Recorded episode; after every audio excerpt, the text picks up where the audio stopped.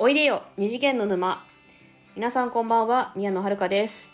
この番組はオタクがオタクのために布教するオタク向けのラジオです。えっ、と、まあ、先先週なんですけれども先日トークマッチのコラボライブ来てくださった方ありがとうございました。もう1週間前になるのかな。どういかがでしたかね。なんどどうだろうな。なんかあの今アーカイブ残してあるんで当日あの来られなかったよっていう方も、まあ、アーカイブ聞けますんでもしよかったら聞いてください、まあ、あとなんか感想とかも送ってくださると嬉しいです。でえっ、ー、と今日今日の本題はそこじゃなくてですねあのですね実はライブのコラボライブの直前におあのお便りいただいてましてちょっと遅くなっちゃったんですけれどもそちらの返信をしたいと思います。あれですねマシュマロに来てますね。あのマシュマロってあの匿名でなんかメッセージを送れるサービスですね。えっ、ー、とでま読み上げますね。えっ、ー、とマシュマロのお便りなんであのお名前はあれですねありませんね。あの匿名さんですね。え読み上げます。えラジオでセカ恋の話をされているのを聞きました。えー、キサさんが好きなので最後の方で話題に出してもらえて嬉しかったです。仕事や恋愛の葛藤の描かれ描かれ方、本当リアルですよね。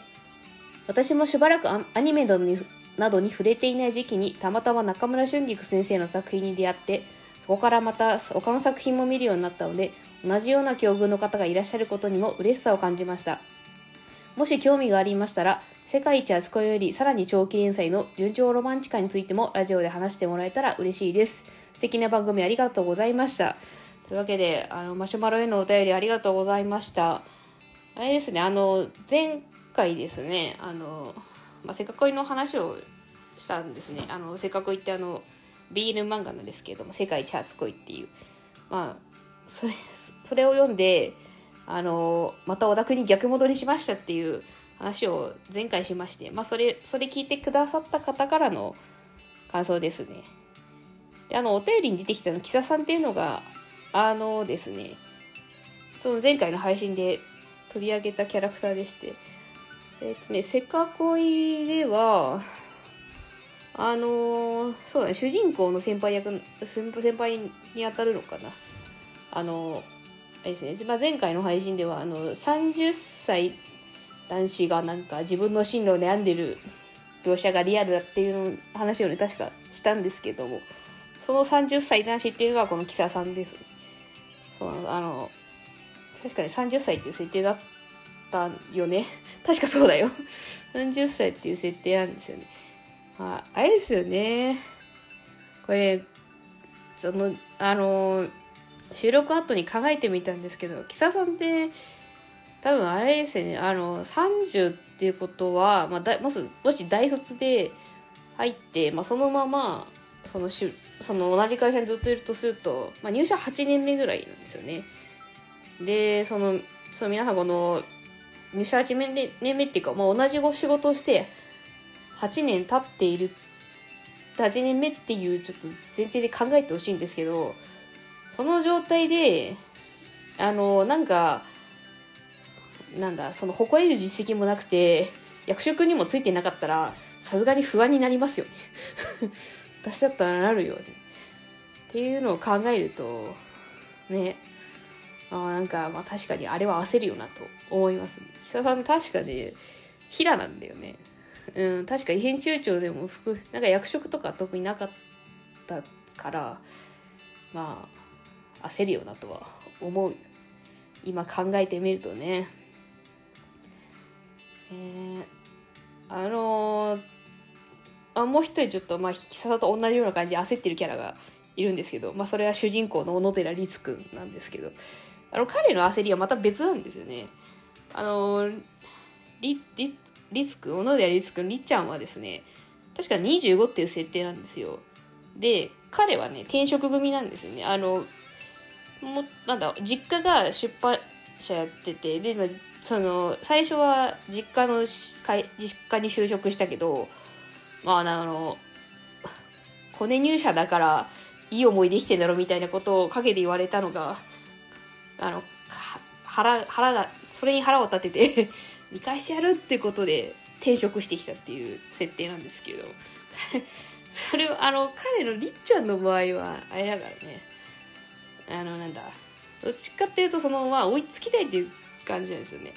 あのやっぱ要はまあ先輩同様上司はあれですからあのまあもうずっと漫画編集やってるけど自分はそのりっちゃんはねあのその漫画あのこのなんだせっかくの最初の一巻の時点では漫画編集はねやったことないから経験未経験だからだからなんだまあなんか焦りがあるんですよ、まあ、そういう要は実力が足りないから追いつきたいみたいな感じなんだよだから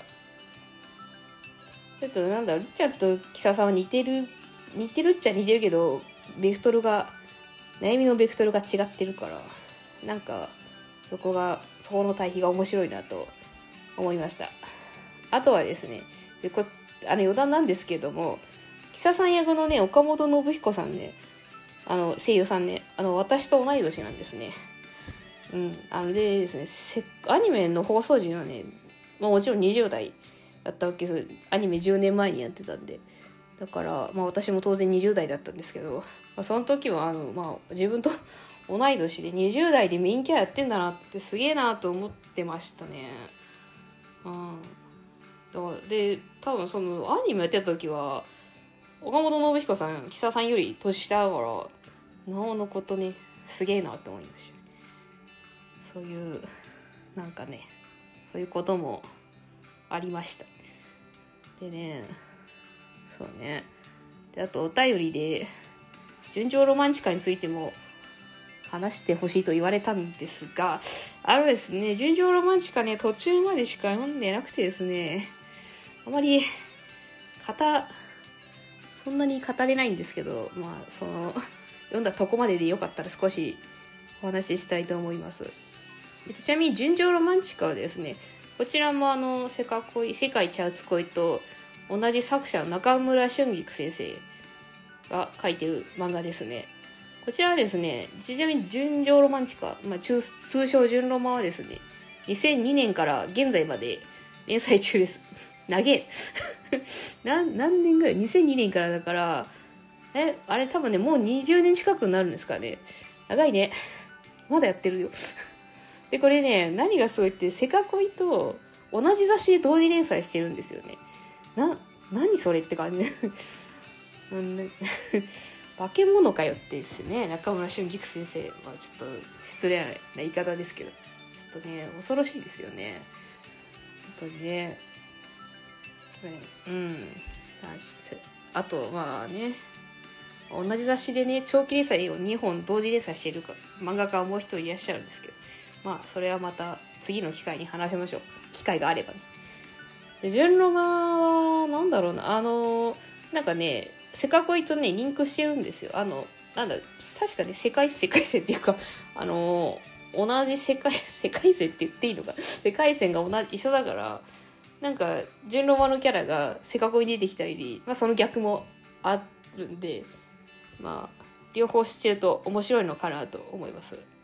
まあセカコイを見てる時はねアニメを見てる時は知らなかったんでね。あのそういう見方はできなかったけど。で純ロマそうね、まあ、読んでて思ったのはあのあえっとですね宇佐美先生ってあの、まあ、せ攻めですね、まあ、メインメインというかまあ攻めあのなんだ主人公の恋人役の宇佐美先生に思ったのはねあなたはもっと自分の気持ちをきれい言いましょうねって、っていう感じかな。あの人言葉足らずじゃない？ですかね。思って毎回思ってた。ちょっと高野さん見れないとかちょっとね余計なお世話だけど思いまして。ちょっと高野さんもまあちょっとね、まあ、それはまあ、じ、じ、あのまあいろんな経験を経てそうなったんだけどね。ちょっとまあ、そう、宇佐美先生は言葉足らずだなって読みながら思ってましたね。